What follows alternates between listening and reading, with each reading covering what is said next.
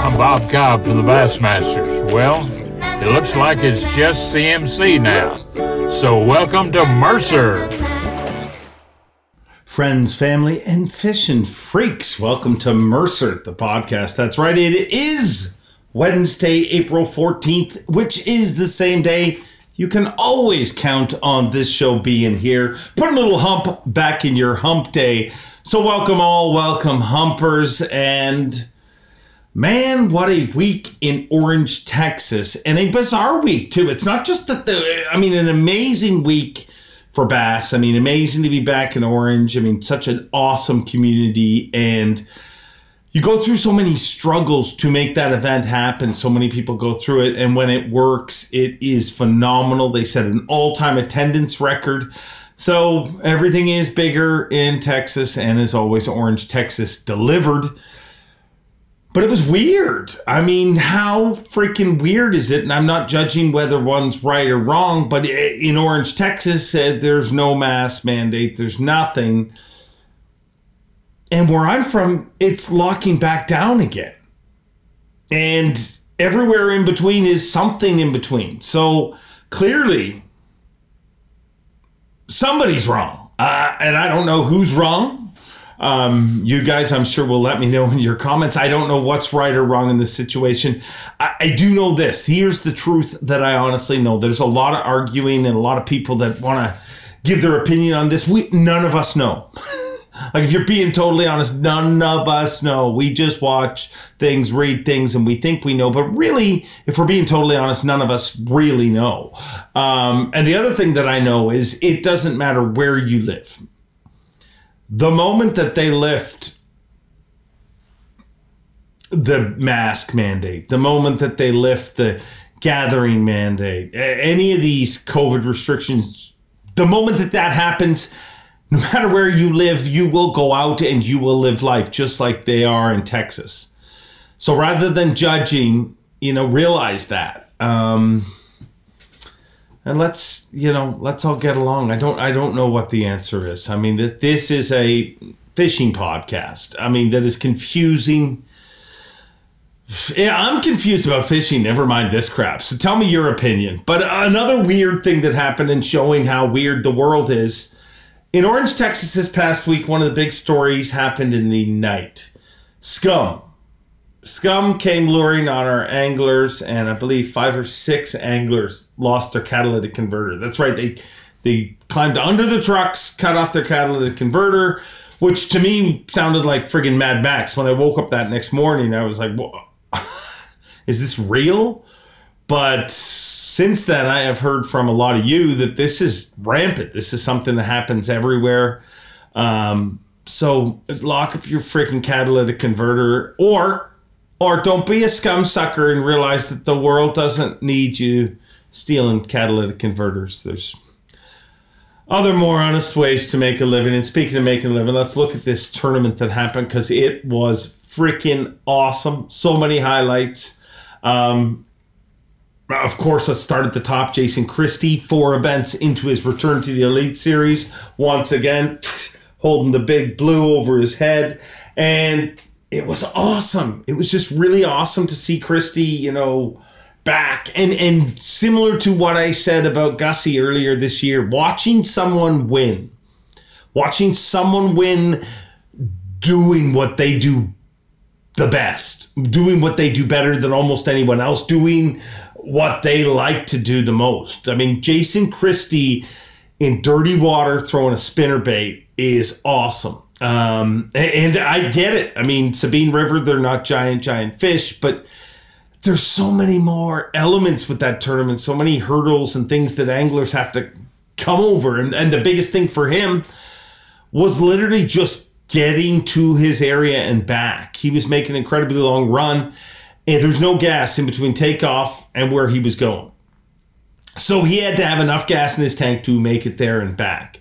And, uh, on day one, he had no marshal. He made it back, and he had two gallons of gas left in his tank. So on day two, he had a camera guy in his boat and um, all of their equipment. So he knew, I got to get light, because if I only had two gallons left, I mean, I need to get light. And uh, basically took everything out of the boat, went out fishing with a Tupperware thing full of tackle. And the real cool thing, in my opinion, was his gassing techniques. I mean, we talk about tournaments and all we talk about is fishing, but there is some thought and planning and work that goes into it. And uh, Christy and Shanna, his girlfriend, that works incredibly hard with them on the road. I mean, it's it's truly a cool team. And um, they went to the gas station and they literally, you know, filled it up with gas, paid for the gas, and then left and drove the boat and trailer around the parking lot a few times so the gas would settle, re-topped it up with gas, then drove around the parking lot a few more times, re-topped it up with gas, you know, paid again, and even went to the extent of jacking up one side of the boat and then jacking up the other side of the boat to make sure he could get as much gas in as possible. Well, he made the run, made it back with, a, I think, like a half gallon or a gallon of gas. So um, all those things, that without all that work, it wouldn't have worked. Um, and then, you know, went on to win the tournament. The water rose. It was, you know, as simple as it seemed like it was going to be the first couple days, but a freaking incredible moment. Um, three aluminums out of four wins this year. Four Elite Series events have happened, and three of them have been won out of an aluminum. Um, two of them in an express in a row, if I don't say that. Clay Connors uh, from Yamaha freaking lynched me, I guess. Um, He was there. I mean, proud and good for them. I mean, it's cool to see that. Um, and uh, so, yeah, that, that was really cool. And um, a lot of Illuma, the Illumavation. The Illumavation is hitting the nation. And, uh, you know, a lot, a lot of that's technology. A lot of that's also, there's never been more aluminums on the Elite Series than there has been this season. So, um, but good for them. Great. Uh, Christie, some cool... Christy Nuggets proven the, you know, I call him Clint Eastwood because he is. I mean, he's like that tall, quiet, you know, good looking dude, intimidating, you know, can say a lot without saying very much. Um, but one of the coolest things ever was after he won the tournament, this kid, Jack, who had won the, the fishing pond derby. You know, they had a fishing pool there where kids were catching catfish and stuff. He won it there. He won, so he wins the trophy, and he sees Jason Christie win the Elite, and he asks Jason Christie to sign the trophy. That's pretty standard. But here's where Christie proves how cool he is. Jason Christie asked Jack to sign his brand new Elite Series trophy. So a cool moment, but to me, with everything,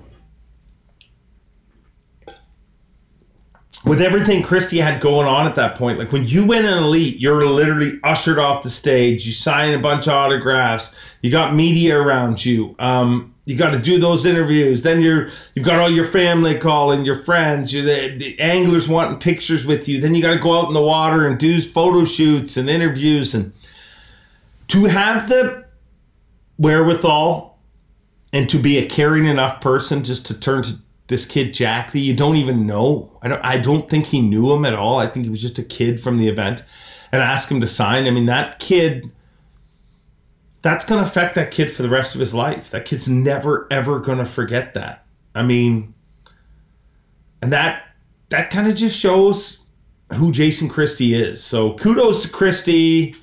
Um, awesome. Awesome. I mean, uh, just when everybody was talking about Greg Hackney. We learn again, you know, in this, and I'm not saying Hackney's out of it, but everybody was giving Hackney, like two events in, Greg Hackney's going to win Angler of the Year. Come on. It's two events. There is so much. Look how much things can change. One event, two events. It, it uh, just like Hackney is steady dropping now. Two events from now, he could be at the top again. That's how quick things change. Um, it seems in this industry, as soon as people anoint somebody, that's when the fish gods take it. We giveth, they taketh. Um, but Hackney will be back. But I, my point was, you know, all the hype was about Hackney, and now a lot of hype about Christie. So great, great anglers either way. Speaking of great anglers, Brock Mosley, another second place, which... if you're ninety-six other guys in that tournament, you think that's awesome. But um, to have two seconds in a row, kind of heartbreaking. Um, but he'll get his, you know, uh, this is building. It, it. That's all you can say. There's very few anglers that come in and don't deal with this. Um, but with four seconds, I mean, who in the bass fishing world doesn't want Brock Mosley to win? And uh, and he will. I mean, he will. I mean, there's no no question of that. Um, a great angler, great support, and uh, and and pretty cool. Two back-to-back seconds is. I mean, while everybody's going to point and say, "Wow, you got," we celebrate when guys make back-to-back ten cuts. You know, back-to-back top fives, back-to-back top threes. But two seconds, all of a sudden, we don't celebrate. We should. I mean, that's phenomenal. And uh, kudos to Brock. Um, Takumi Ito. I mean, what a week he had. That was awesome. I mean, that, that is... People always wonder what you should do on stage or what I have seen, you know, through different anglers. And I always say the same thing. Be yourself. Be open. Be honest. And Takumi Ito, not trying to be somebody else, but being himself. And with every disadvantage he has, every language barrier, Takumi Ito had that entire crowd eating out of the palm of his hand. Not just on one day, but two days. I mean, on day three, he does the my first official j- j- j- giant bass, which blew me away. I mean, shocked me, and, and I found hilarious. An awesome video that's on Bassmasters social media and on my social media. Check it out. So just when you think he can't get any better, along comes Championship Sunday. He qualifies for that. Puts on an absolute clinic on the water. Watching him fish, he was doing something that nobody else was doing, and and. Far be it, nobody else would do, most likely. The skill, precision, and patience he used fishing those pilings. I mean, I haven't seen anything like that since Aaron Martens, to be honest. Uh, Aaron, I watched Aaron, I think in Muskegon, Michigan, maybe. It was funny, because I, I, the two guys that was covered in the tournament was Aaron and Kevin. And Aaron, Kevin fished a dock in forty-five seconds. And Aaron was fishing a dock on the other side of the lake, and it took him forty-five minutes. Um, but it worked for Takumi. You know, another top ten. Uh, this is first of the season. He had three last year, um, and they were all back-to-back. But but had the crowd eaten out of his hands again on Championship Sunday with his, you know, first trip to the hot seat and all kind of interactions then. And, and really, it's not calculated. It's just Takumi being Takumi. Takumi being real, Takumi being honest and and not being macho. Most people won't show the kind of excitement about their first trip to the hot seat. They want to act cool. But Taco is Taco. He's an awesome, awesome person. He just, uh, he really beams excitement. I mean, that's, the world needs more Takumi Itos. I'm going to tell you, you spend a little time with him to see him bound down the dock in the morning. He really, he loves every minute. You look at everything he's had to overcome to be here. And let's be real, especially last year with everything going on. I mean, he overcame a lot, probably put up with a lot in certain situations, but man, Takumi Ito is a rock star. And it was, uh, it was awesome. So all in all, an awesome tournament. Um, So many cool moments happened. It was um, it was just really cool. Congrats to Orange, Texas. Congrats to Bass. Congrats to Jason Christie. Uh, congrats to our anglers. I mean, this is four events in, another great event. Uh, the live team did a really cool job. I'm working a lot more with Davy Hite. I hope you guys are digging that. I'm really enjoying it. Me and Davy are doing a couple of hours every single day of live, not just the hits that we would do, but we're actually hosting, um, so uh, it's a lot of fun from the events. You know, we, you know, you get to, you know, I, I know I've said it a few times, but it's kind of like one of those moments that, you know, you grow up and you wonder what this guy would do in this situation, that guy would do in that situation. And when I'm hosting this stuff, I, I'm literally watching it, and I'm just like, every once in a while, I'll be like, Davey, what, what is happening? I mean, I get to turn to my own personal Bassmaster Classic champion and ask him what he would do or what what's going through that person's mind. So I really enjoy it. I love it. I mean, um, it's it's just a lot of fun, and we're really. I feel like this week it was. Uh, last tournament was great. You know, we had a lot of fun, but this tournament was a lot more free. You know what I mean? We've gotten a lot more into each other's timing, and it's just. I mean, it's a job like anything else. So you just think of your job terms. You know, whatever you do for a living, as you work with other team members, you know. You, You can be tight with somebody, but but it's it's tightening up the job. And uh, Davy's a consummate professional, such a different, you know, so different than me. I mean, totally different than me, uh, but but uh, incredible, incredible to work with. And uh, so we had, you know, we had we had a really good week. And um, another thing that really stood out this week was another guy who had a giant week. I mean, last week, Caleb Summerall, we had him on the podcast. Um, he did the four by four by forty-eight. Well, he made a top ten. Um, and he trash talked Lee Livesay a little bit, his roommate. But his roommate made a top ten this week. And um, watching him fish this week, Lee Livesay was, uh, it was incredible. It was, you know, some of the stuff, you know, and I, I just, I mean, it was like motocross meets bass boats. And some of the stuff he did in his boat was nuts. Um, so, yeah, that, w- that was an adventure, you know, like watching him and watching him in his element, um, you know, running down little chutes um, with no margin of error, using his outboard to dig holes so he could take off. He would literally go back and forth and back and forth. And everyone's done that. You know, you back up a little bit and then you, whoo, I'm talking about drilling a hole. He would go back and forth and back and forth with that outboard and then finally get the hole and then, whoo, he would take off. Um, so that was super, super cool, cool to watch. And, um, and, and that's something I'm excited about this show because we're going to talk to him. And and we're going to do something else that he likes to do and and I like to do. It's two weeks into the show and we found a way to drink beer. But before we do that, before we even do that, we need to deal with an issue from last week. I mean, there was some chatter, some talk, uh, a lot of talk. Um, Ott Defoe, Bassmaster Classic champion, multiple M L F wins, Elite Series champion. He was on B T L. We had Panger on our show, and we talked about him letting me say his name wrong for three freaking years. So rather than me talk about it, we thought we'd just get him right now. Ott Defoe, this is the kind of show that when we have a question, we go right, right to the horse's mouth. Don't take that as an insult, but uh, you, you are a horse in this situation. And last week on our show, Uh, Matt Pangarek was on. Yeah. Um, and it came up a big story. Obviously, you were on B T L, and, and the mm-hmm. story came out about the Defoe name. yeah. And and uh, they we talked about it back and forth, and I, I think it shows how good a dude you are. But why did it take you three years to correct me for saying your name wrong? And and how many years will it take for the rest of the industry to figure out the right way to say it?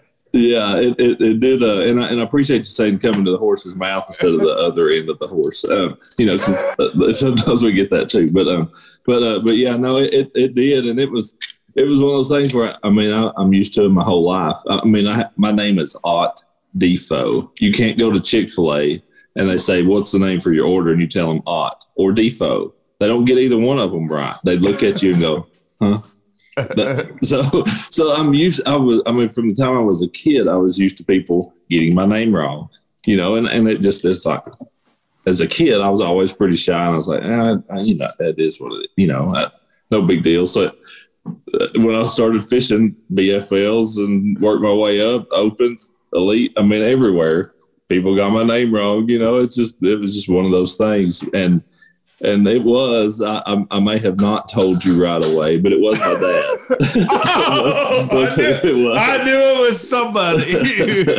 yeah, it, it was dad because he is. And then I, and I get it, you know, I mean, having kids of my own now and stuff, I definitely get, you know, having the pride in your name. And, uh, and, and yeah, dad was the one who's like, he always says your name wrong. I'm like, well, he just doesn't really know, you know, I mean, he is Canadian, so, you know, he just, he just doesn't know any different, but, uh, but, but no, that was, yeah, it was Dad. And it was, I think it was at like the second, my second or third classic, I think was where it was. Yeah. Well, and thank God we fixed it up before you won the yeah. classic, or forever yeah. you'd be explaining. I mean, your dad would have been really upset then if, if I yeah. said it wrong. Uh, absolutely. Yeah. Being here at home with as many people, many friends as we had. Yeah. That would have been a bad deal. So I don't know that I can extend the D any longer than I have, but no. It still seems like you get Defoe a lot, a lot, a lot, and and people like that that deal with with Jeffries the other day uh, at the start of it. He said, you know, hey, our guest for today is Ott Defoe, and you know, I mean, like he said it perfect, and and I was actually going to comment then, but we got to the end of the show, and you know, didn't didn't mention or anything. But then at the end, he's like, man, it's great having you on here today, Ott Defoe, man. That's, I'm like, you said my name twice in this deal, once right, once right. I was like, you know, I was like, oh man, I know. I just, I, you know, but it does. People just, they slip with it. I mean, whether they mean to or not, you know, it just, it's uh, it's it's so common for people just to say it wrong, whether they, whether they know better or not. But um, I don't know that the rest of the world will ever get it right. I truly don't. Well, maybe if you accomplish more in life. I mean, maybe maybe, maybe if you finally start yeah. to catch them, right. and win a tournament or two, they'll get it right, you think? You you would think, you know, I mean, if they, if they had to say your name, you know, once or twice in a year, maybe they'd get it right. If they said it like twenty times, maybe it'd get closer. And and I guess, you know, I don't ever go back and watch live, so I don't know just how many times they get it wrong. It could be every time. It could be never. I mean, fifty fifty. Jenny says about fifty fifty. So, yeah, so I, apparently I need to go back and, and, they say and right watch and it. They say wrong. Yeah, and that's and Jenny said they say it right and wrong, you know, both all in the same all in the same deal. So I think it's a losing battle, but I guess we'll keep fighting it. It, it, it, it's things have worked out pretty good. And that is, I, I have a couple questions for you unrelated to your name, but okay. Dude, uh, you know, I, I love your family. I, I love the story. I love the fact that, you know, when I first met you, I mean, you had one kid. It, it was yeah. just like I just watching your family grow. Yeah. Um, yeah. But when I look at everything you've accomplished, did the dream work out? You know, yeah. did this dream work out as good as you imagine? Because you're just a geek like me that grew up like uh, there was no other option. It was this or be miserable yeah. doing whatever else you do the rest of your life. yeah. Is it as good as you dreamt? It's better than I, it really, it truly is. It, it really is. And man, it, it is. It's, it's funny to look back at two thousand eleven at the rookie year, your, you know, kind of your rookie season too, I, I guess. Yeah.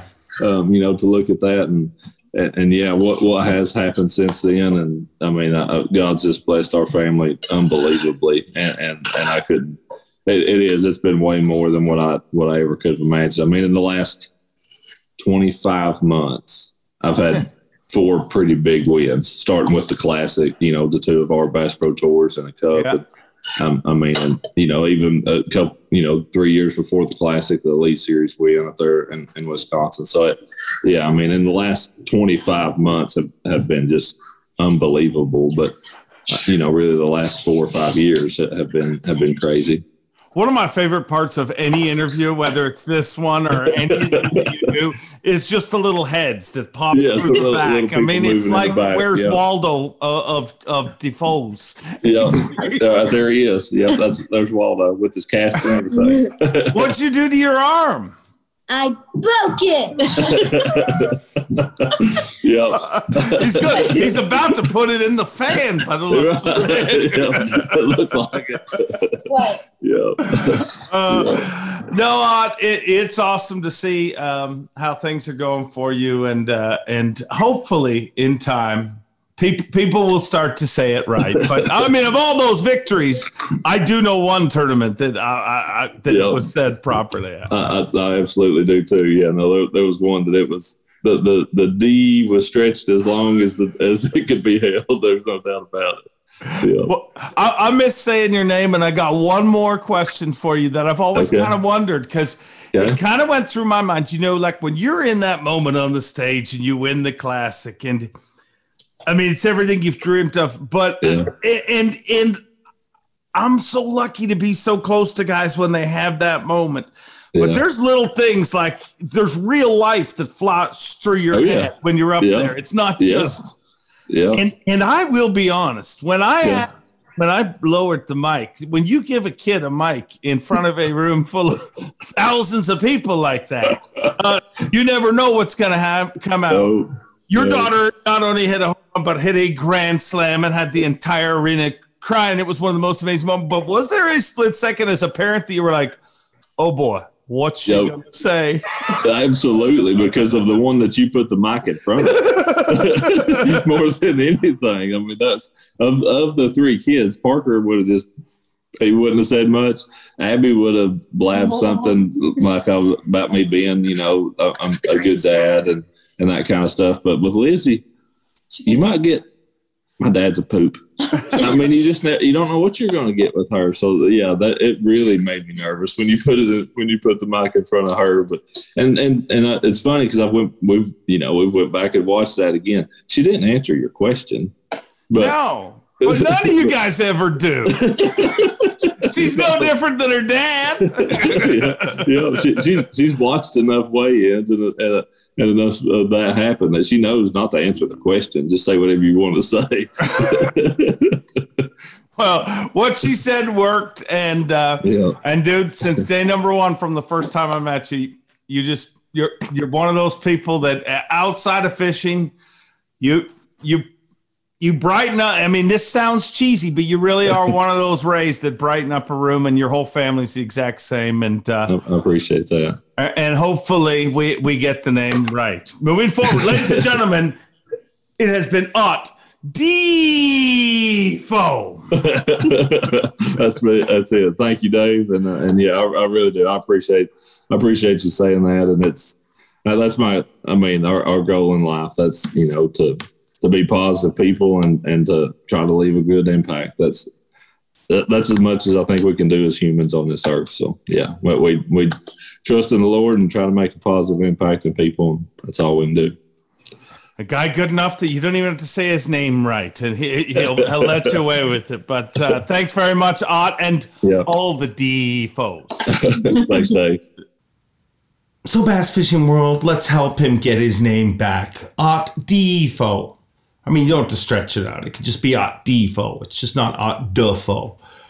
Now for something completely different. From Tennessee, we travel to East Texas, Lake Fork, and Elite Series champion Lee Livesay, which, ironically, is another guy. I'm starting to realize anglers are freaking picky about their names. I mean, it's Defoe, and Lee did correct me once. He said it's not Livesay. It's Livesay. So, here he is. All right, let's jump right into this. This is a brand new segment. We're going all the way to East Texas with Lee Livesay. And this is going to be drinking beers and talking about driving bass boats with Lee Livesay. So, you've already started the first part. So, I do have a, this is imported, uh, the right brand, correct? The right brand? Correct. Imported, actually not imported, smuggled. It was left in my live well after a fishing trip. And, uh, evidently, I came home. So, so I'm actually. So, cheers. We're doing the beer part. Oh wow, let's try that. Well, look at. Oh, you're. We're so. Well, that's there. Look at us. That wasn't bad. That wasn't bad, but this is very good. So we're drinking beers, and dude, one of the things that it was bizarre from this this weekend was bizarre. Um, yeah. But you were one of the most bizarre things, and, and it was awesome to watch, though. Well, what did you do with your boat this past week? A lot of stuff that I shouldn't have done. That's why I have it at Ships Marine right now getting serviced. But we didn't tear anything up too bad. Like, we really didn't. We melted a couple wiring harnesses and sensors in practice, but a Mercury tech at the event fixed all that, and we got in and out of everywhere else we went. We just got stuck one time. It wasn't that bad. Watching it, um, everybody had to go through a lot of crap, obviously. But you, uh, some of the stuff you did, I mean, everybody's done that little, they back up their boat and cause a little bit of a ditch. But, dude, you literally burrowed a freaking hole with your outboard. Explain what you were doing. Because I was watching it, and Davy's like, he's digging a hole. And I'm like, and as I watched you, I'm like, he really, I mean, you were literally freaking drilling. Yeah, that's that's the only way I could get in and out of there. You know, it was a pretty crazy little spot. You know, I've been in there alligator hunting, but I've never been in there bass fishing. But I know I know they live in there, you know, so it's usually better than it was. But just I went in there and practiced, and I had one bite, but it was a big one. And I didn't get out. I tried and tried and tried and tried. And I got my motor to three hundred eighty degrees and had to get towed out with an airboat. And then so you did get I, towed in practice. Yeah, I had to get towed out by T-Roy. He towed me out, and uh, that was a whole nother experience right there, getting towed out with an airboat on plane in a bass boat. But so, um, by T-Roy, too. I mean, a yeah. totally sane person to pick you up. Yeah, he might have had a cocktail or two. But so I go to the to the service yard in the morning. And Mercury hooked it up, fixed all my harnesses, everything but one sensor. I had to get a sensor brought in from East Texas from Lufkin. And he fixed it all, and I said, well, guess where I'm about to go. And he was like, you're not going back in there. And I drove straight back in there, and I drove all the way in the second time in practice. I shook off like three bites where you see me catch a good one on day two. I think I caught one in there. And then I trolled out like forty-five minutes with my trolling motor on my little, you know, it was so shallow I couldn't even put my trolling motor down. I had a, had a cushion underneath there, and I trolled out. It took me forever. And I found a spot out there that was just like that much deeper, and I jumped up on plane twice. I tried it twice. And I was like, okay, you know, I can go in there and fish out an hour and then jump out. Well, I, did, I you know, it's just too much wasted time, you know. So I drove back in there. And I, I found that little hole, you know. I mean, it was literally like that much deeper, you know. I watched – I know y'all didn't see me on live, but I kept turning around. That was watching my my uh, Minn Kota Raptors go down, and I just watch them. Every, and they go down like, boop, just not even down every time. And on that little point that I jumped up on, they went down where they almost, you know, almost went fifty percent in, and that's counting the mud they're going in. And I said, well, it's a – about six inches deeper right there, you know, and that's where we dug our hole and got out. Thankfully, we had Jake the Tendris, and he weighs about fifty pounds, and we got out. talk, talk to me about Jake, because one of the things that I think is freaking cool that nobody sees, you know, really nobody ever sees it, nobody even feels it, and maybe even doesn't even know it until you've been through it, but like, certain anglers have bonds with camera guys. Like, you, you know what I mean? And, and when you look oh, at yeah. what you experience together, the highs and the lows, you can't help. But is that real, or is that just something I'm making up? No, it's, it's a, it's the real deal. And he's not biased. No. Just, Jake likes to win. He's just like us. You know, he, he asks for the lures he wins on, or, you know, his anglers win on, and he has a little trophy room of baits and memorabilia that he's had over the years, and he's just one of those adrenaline junkies. I mean, he's worse than me. I mean, he's a freaking superstar. He's on a plane here, filming a moose hunt here, or yeah. whatever, here, fishing here, and, you know, runs a bar. I don't even know what all he does. He has like four hundred thousand acres in South Dakota he hunts on. He's just crazy, but we definitely have the connection, and, and we know each other, and when I say I'm going to do something stupid, he, he says, yo, I'm going to be right beside you. Let's go. You know? So he, he kind of knew it was coming. He didn't realize what I was going to do on the third day that nobody really saw on live because it was over. But I took him, yeah. took him through the jungle on the, on the third day. That's the video you posted on Instagram, isn't it? That's the last fifteen seconds of the three minutes and nine seconds. I didn't want to show the rest because it was a little sketchy. Would you would you let me show it on here on our? And nobody watches this shitty podcast. Would you would you let me show it on here? I don't know. I think we might, might have ran over a dead cow, and it's just kind of some of it's kind of crazy. Okay, well, you just keep drinking. I'll ask you that question again later. Yeah, Jake is awesome. We have that connection, and you know, it's it's not just me and Jake. There's other. Yeah. Know, there's guy, and I have my guy, and everybody kind of has their their cameraman and and their guy. So it's pretty cool little little click. Yeah, and I, I don't even know if you guys see it, but you assume they want to win. But, I mean, I see both sides of it. Um, dude, the first thing they do is run back to the trailer, like after the tournament's over. And and the the only way to make the honor bigger for them um, is is for them to be with you from the first day. You know what I mean? That's really – and it's really odd, to be honest, you know, because generally, oh, yeah. you know, there's – but it, it uh, it's cool. But I also think that's what makes – that product's so cool, because those guys aren't just camera guys. They're freaking producers. You know what I mean? Like the, it, it, they see everything like I do too. I'll sit on that front deck and I'll see a fish swirl. I literally one in the Sabine swirl like a hundred yards ahead of me, but twice, like, whoop. And I didn't say a word. You know, I didn't even think Jake could even possibly see it looking through the camera lens. But about the time I got up there, you know, I paid attention to what piece of grass it was by, and I threw my frog over there and ate it, and I missed it. And I, the first thing Jake said was, damn, that one done swirled twice up there. And I said, oh my gosh, you can see that? He was like, yeah. So they, they pay attention and they know what's going on. You know, Jake's always, I can I can hear Jake breathing. I can. When when I'm nervous, I can tell he's nervous. You know, he knows when something's about to go down and, and happen. It's yeah. Cool. The, the moment you guys shared after um... – I have a picture of it that I, I still have to send to Jake. I'm sure he's got a bunch. But uh, after Chick, when you won, which I, me and you had a cool moment backstage there too that nobody got to see, which was you shitting your pants because you literally did not think you won. And, and I remember saying to you, like, enjoy this freaking feeling because this is why you do yeah. it, you know? And um, yeah. But which at the time you were probably like, shut up, idiot. You don't know what it's like. But um, I was trying to talk myself out of it, and I was trying to talk you into talking me into it.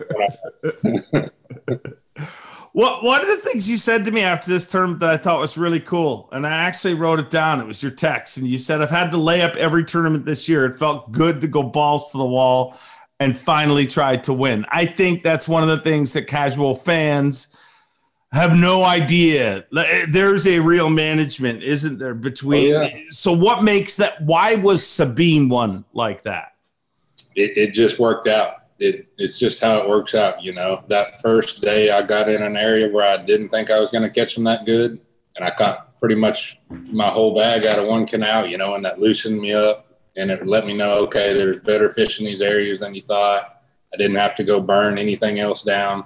And, you know, I went and caught a, I caught a good one that day by the takeoff when I came back too. And that, okay, I can catch a, I can catch a keeper or even a two pounder here at takeoff, you know, and I just kept, it kept growing, you know, my game plan. And I had, you know, tons of spots. I thought I could catch seven, eight pounds, you know, in every system, Sabine, Natchez, Cow, Adams, Taylor's, you know, I could, I, I was confident, you know, and, and the confidence is everything. On taking a shot, you know, and I was watching that Trinity, and I didn't win. I didn't catch anything hardly that last day, but I have a lot of history in the Trinity. Yeah, but you, you know, really did friggin' swing for the fence. Like, I know that's something people say on the final. Uh, and a lot of times that's like, I didn't catch him, so it's cooler to say I swung for the fences than I sucked today. But what you right. did, it was totally swinging for the fences. Right, and it was it was a calculated deal, and it was there from the start in practice. I said, you know, if that water drops, because it got up to six foot high over there in practice, and they were letting they were letting out eleven thousand at Livingston, which is a lot, all all their gates, and it dropped every day a little bit, a little bit, a little bit, and I said, man, if I can make it to that final day, it might be perfect. I might go over there and blast eighteen to twenty-two pounds and just blow this thing out. And I mean, here I am on the third day and I don't have anything, you know, ten o'clock, eleven o'clock. And I'd saved one area where the video you saw me running through yeah, was. It's awesome. Uh, I'd saved one area that I'd had the most. I it, It's like this every time. My best spots, I never go to my best spots. I'm stupid. My buddy Jimmy, if he, he's going to watch this and go, you do it all the time. You tell me about all these spots you never go to. Well, I'd saved this spot and saved it and saved it because I thought I might need it the final day if I didn't get to go to the Trinity, if the wind blew or something. And then it got to the point where I said, uh-oh, I'm about to drop out of the top ten, you know, right now. I need to go. I need to give it an hour. I need an hour in there. I'm going to catch two decent ones. And I went over there and fished and fished and fished, and I caught a, a good one that helped and a couple of little keepers. I knew I was close. Yeah, I was probably like tenth or eleventh or twelfth. I had four minutes left in my fit. I didn't catch them where I was in practice. I caught like had like fifteen bites, nothing, nothing, nothing, nothing, nothing, nothing. I turned to Jake and I said, "I got four minutes left. Go ahead and get your stuff packed because I'm I've never ran out of here, and I'm gonna jump up on plane by that dead cow and get out of here." So it really was a dead cow. We really had to jump a dead cow. And there were four dead cows back there. I don't know what was going on. I told the rancher he wasn't sure. I think he was shooting them. I'm not sure. Uh, he was shooting something up there. So all week when we're doing commentary, I'm saying bullshit like they have obstacles they have to get. Like I'm like, you know what I mean? Like it's our job to almost talk about it somewhat educated. But I'm talking about it in other sports terms. I'm like, it's not just about scoring the goals. They have to make it over these obstacles. But at no time did I think an angler was out there jumping freaking dead cows. Had to jump a dead a dead Hereford cow, a red face, a white face. But anyways, I had four minutes. I told Jake, hey, put your stuff up. This is going to be sketchy getting out of here. I'm going to run through those woods. So he literally put his camera down, zipped his bag up, and I threw my frog over there with like two minutes left, and a good one ate it. But like, of course, you know, as far out there as I could throw it through one hundred fifty-seven thousand lily pads and hooked them and got them in the boat. It was a, you know, a two something. I said, okay. Looked at the clock, got a minute, rigged my bait back up, threw to the other side of the canal. As soon as it hit the water, caught another good one, cold out, said, let's go, turn around, ran back one hundred nine miles and made it back and made it in the top ten. And that's when I was like, you know, I'm not even going back in there. You know, that worked out too good. I'm going to, we're going to load up Jake. We're going to the Trinity. No questions asked. Nobody, nobody can talk me out of it right there. So that's how I went down, and we, we rolled from there. In retrospect, you would do it all over, like the day four decision, you'd do that again? Oh, no doubt. I couldn't have won anywhere else. I could not. Yeah. Have, you know, you get lucky at takeoff and catch five, four and a half pounders. But, I mean, Taku caught a four ten. Caleb caught a four something there at takeoff. I'm sure somebody else did too. I just don't know about it. But the odds, I knew that nobody had been there since practice. Our guys. I didn't yeah. know there was a tournament. I didn't know there was a tournament the next week. And I get over there, there's like fifty bass boats practicing. Come on. Tournament. Yes. I've never seen a bass boat over there. I get there and there's like bass boats everywhere in the parking lot. I was like, oh my gosh, Jake, I bet. And I talked to the first guy and he's like, yeah, there's a big tournament out of here next week. The only one they have all year. And I was like, you got to be kidding me. So uh, they probably hammered on them pretty good Saturday. It just wasn't right though. Like yeah. I've been over there before where you have a hundred bites. And I mean, I caught a three something and some little dinks, you know, I literally left there and I said, Jake, we're going to have fifteen minutes when we get back. I drove past uh, takeoff. It was two forty-five exactly. We both looked at each other. I was kind of like, okay, that was kind of crazy to run one hundred twenty-five miles and time it exactly to the minute. And I pulled over there with freaking five minutes left and caught a keeper that, that uh, you know, gave me another A O I point, another one thousand dollars, you know, and moved me up to nine. So it just, it worked out, but it didn't work out. It, it was awesome to watch. Um, speaking of awesome, you already mentioned him, and I think you already answered this question as we started our little freaking chat. Are you the devil on Caleb Summerall's shoulder? Because, because, I mean, you can't answer it any other way than yes when you start the interview with, I texted Caleb and said, I'm about to drink a dozen beers on Mercer's podcast and say I'm not the devil on his shoulder. Now, he's pretty bad to me, too. Like, I help him out a lot.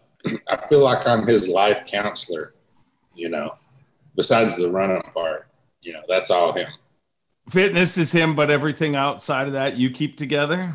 Yeah, I keep his, I keep him pretty solid, I think. You know, how his did, mom was part of that. How, how, what's his mom? What'd you say? Yeah. His whole family's like, Lee, you just hold Caleb together so good. We're, we're glad you're in his life. Every day they text me. Calling. It doesn't look like that from the outside, to be honest. But I think that that's kind of the magic of Caleb, and that's part of what I love about him. How did you guys get together? You, you know what I mean? Like, what? We were, uh, me and Brad Watley traveled the first two years, and Caleb, where were we at? We started the year. Caleb uh, was, me and Caleb just, me and, uh, we started uh, at a ten killer, like one of the last events.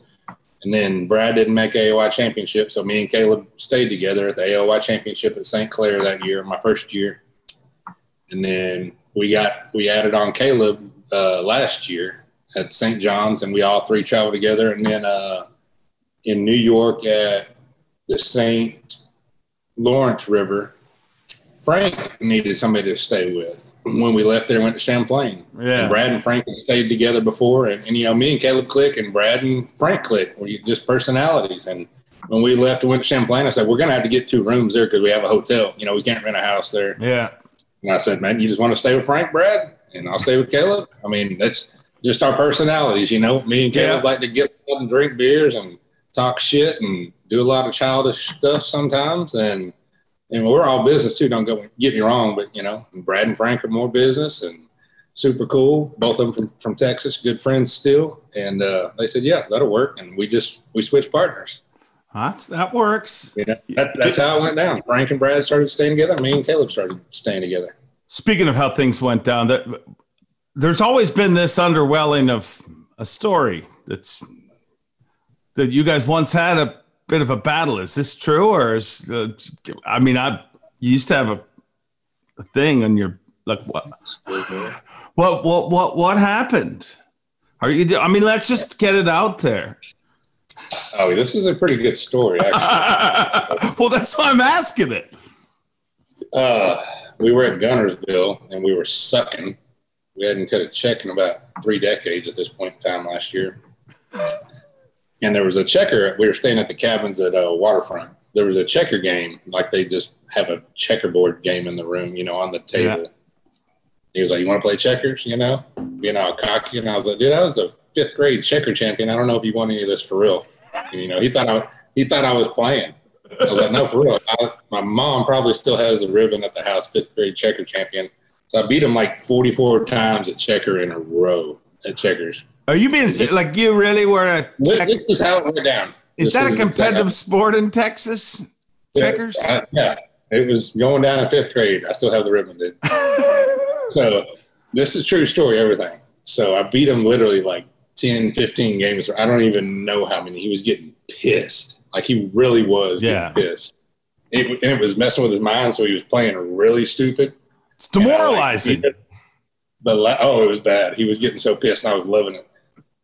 So the last time I beat him, he like, I'm baiting him into everything. The last the last time I beat him, I'd like baited him hardcore where he like got to jump two of my guys, and he had two left or something. I like triple jumped him and crowned my guy. He literally flipped the coffee table over, threw stuff everywhere, like destroyed the room. And I was just laughing on the couch, you know, to his right. And he like stormed off, and I was just laughing my ass off. Couldn't stop. I was crying. I was laughing so hard. Well, he came out of nowhere and just speared me from the side and speared me over the couch. And there was a big marble coffee table over there that had a, had a big marble lamp edge on it. And that's what got me, was the lamp edge. It was actually just from a checker game. Checkers can be full contact, I guess. I mean, but it is, it's, I think it's more freaking demoralized. Like, if it was chess or something, checkers, I think jacks with you because you're like, you, you oversimplify it. You know what I mean? It's like losing a tic-tac-toe repetitively. You're like, there's no, I, sooner or later, I got to figure him out. How can he continuously beat me? Uh, I swear he went home and practiced and beat his kid, like beat his little boy probably, like a bunch of times. that That's totally not true, but, but. Um. No, like, I really do. I think he went home and played it like. Oh, but I thought, I thought you meant like beat him. Oh, no. Checkers. No, Checkers. Okay, okay. So he can feel good about himself. I mean, he, he might have kicked his dog or something. I don't know. Yeah, who knows? Who knows? Dude, you're awesome. I I I, I love uh, this. Is that it's funny. You're one of the dudes that I always find myself like when we're in a fog delay or whatever. You're one of the dudes that I always, and it's not like I go, oh, let's look for Lee or, but it, it's one of those things like we seem to end up in a lot of circles telling stupid stories like this in that situation. So I'm going to end this with just a few quick questions. You used to play football, right? Right. College or something. What did you play? What position? Free safety. Okay. If you'd put five or uh, yeah, give me five Elite Series guys that you would draft for your freaking football team if you had to today. But quickly, give them to me and why. Chris Johnston.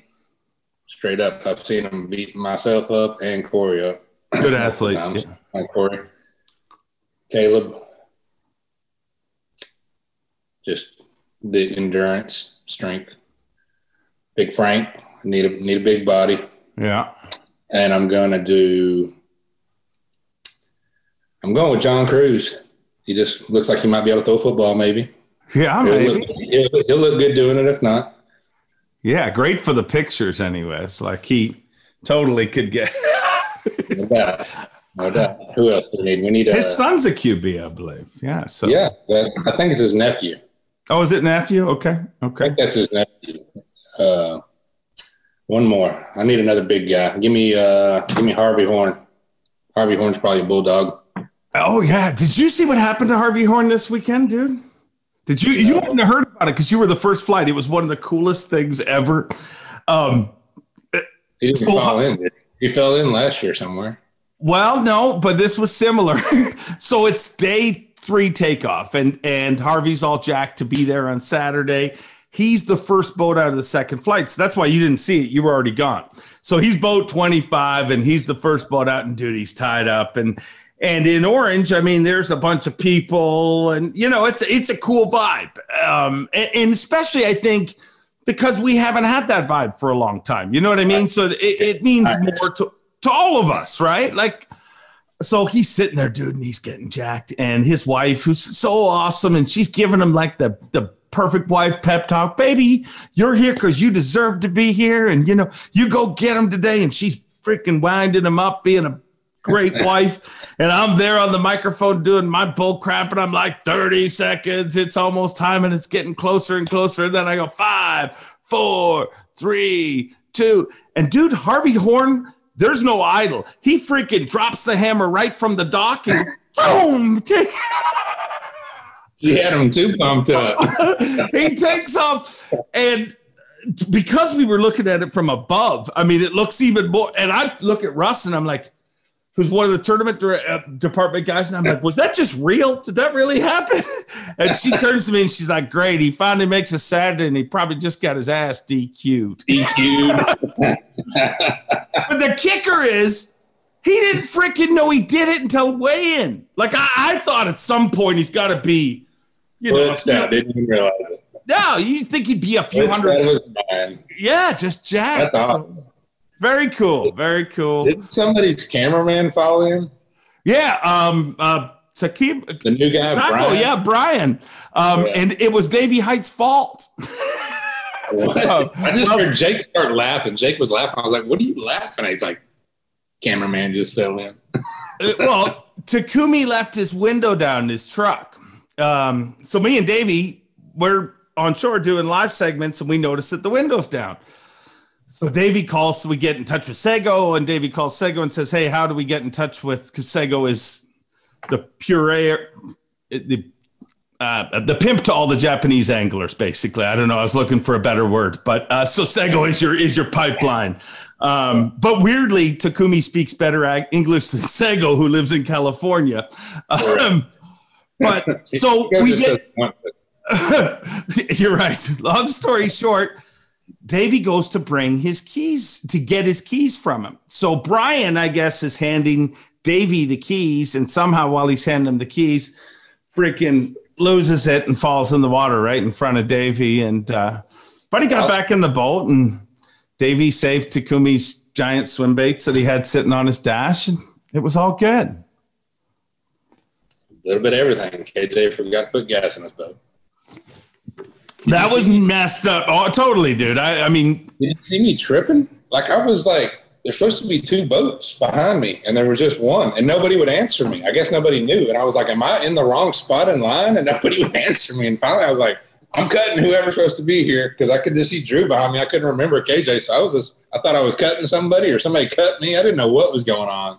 Oh, well, because when it happened, it was um, I announced it on the mic, but you might not have heard it, but.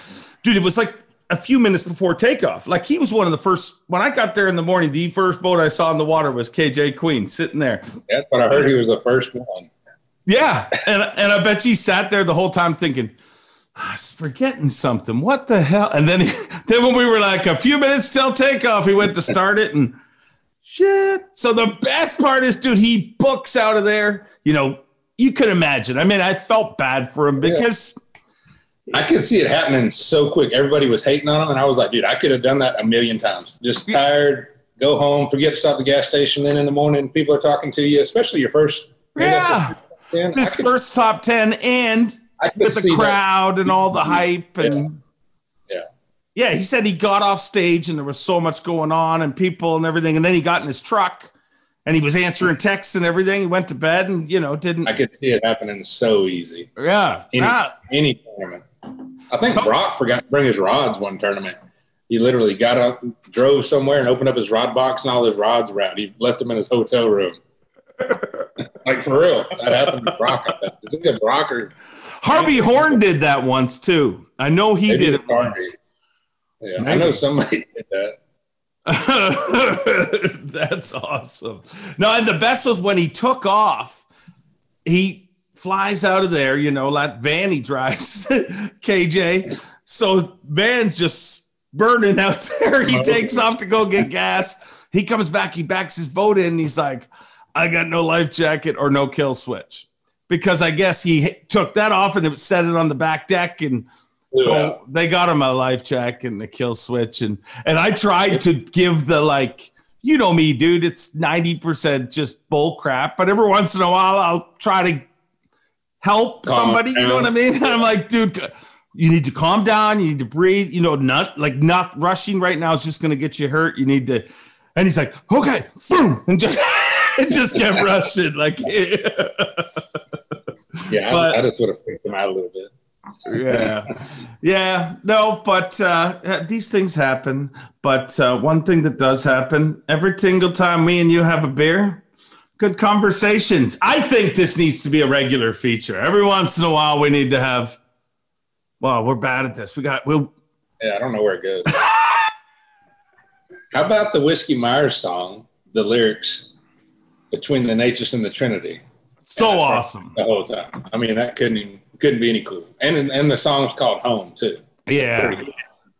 What is your deal with them, dude? Like, I don't think, I know you said you you, you grew up with those guys, didn't you? Like, or some, or not all of them, but some of them? Just kind of, you know, it was more the college years when they were starting.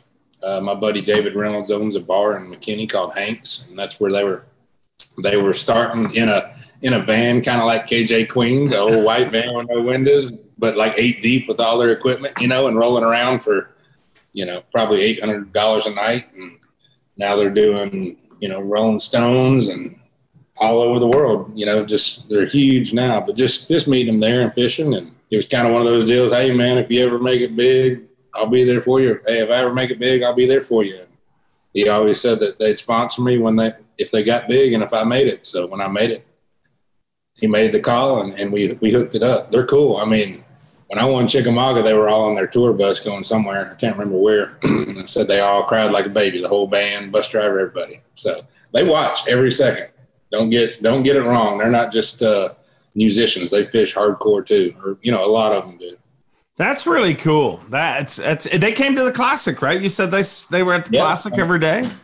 They're from Palestine. You know, that's the Natchez River that flows right through there. That's between the Natchez and the Trinity. That's where they're from, you know, but further up, you know, a couple hours. So, you know, they, they fish and hunt and all that stuff. They're cool.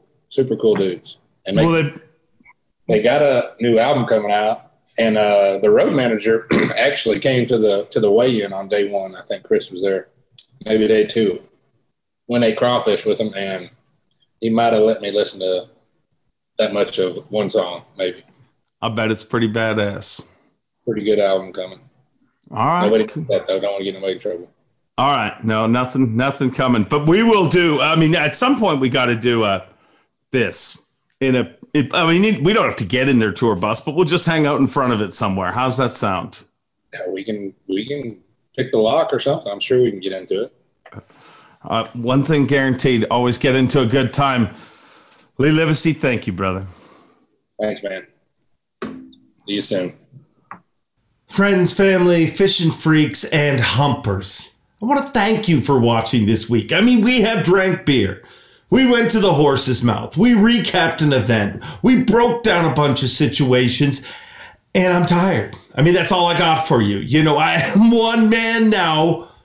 There's only so much I can do. But I need your help to do it. First of all, thank you all. The incredible support that this venture has gotten has blown me away. Um, you guys are awesome. You guys love the positivity. You guys love the, I mean, just thank you. Thank you for watching this. Thank you for enjoying this. And thank you for making a place in your life with this. But I need your help to continue to make it grow. You need to subscribe to our YouTube channel, Dave Mercer or Facts Efficient. Search it up. You'll get it through there.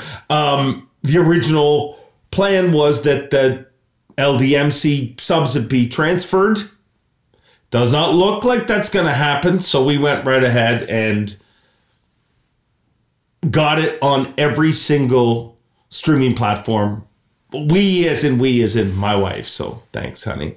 Not just a profi, pro, not too many beers. Not just a trophy wife, but a badass at getting this crappy little show up on all the streaming platforms. So search Mercer there. Give it likes, give it reviews, give it stars, happiness, spared fingers, whatever it takes. Please help us support and blow this into something really, really cool, because it's not going to be one thing. If you're expecting to tune in and be like, oh, this is what you can expect on that show. I mean, some weeks we'll have five guests. Some weeks we'll have two guests and a big long review. Some weeks we'll have ten guests. Some weeks we'll have no guests. The only thing I can guarantee you is week after week, we'll be here every single Wednesday, putting the hump back in your hump day. That's right. Mercer, every single Wednesday, putting the hump in your hump day. And I want to thank you. Thank you for, for watching this. And I mean, the best part about this is, like, let's be honest, you can't even see it. I get to do it in my pajamas. Mercer, out. Thanks for watching. Please like, comment, and subscribe, because Bob Cobb of the Bassmasters told you to. You hear?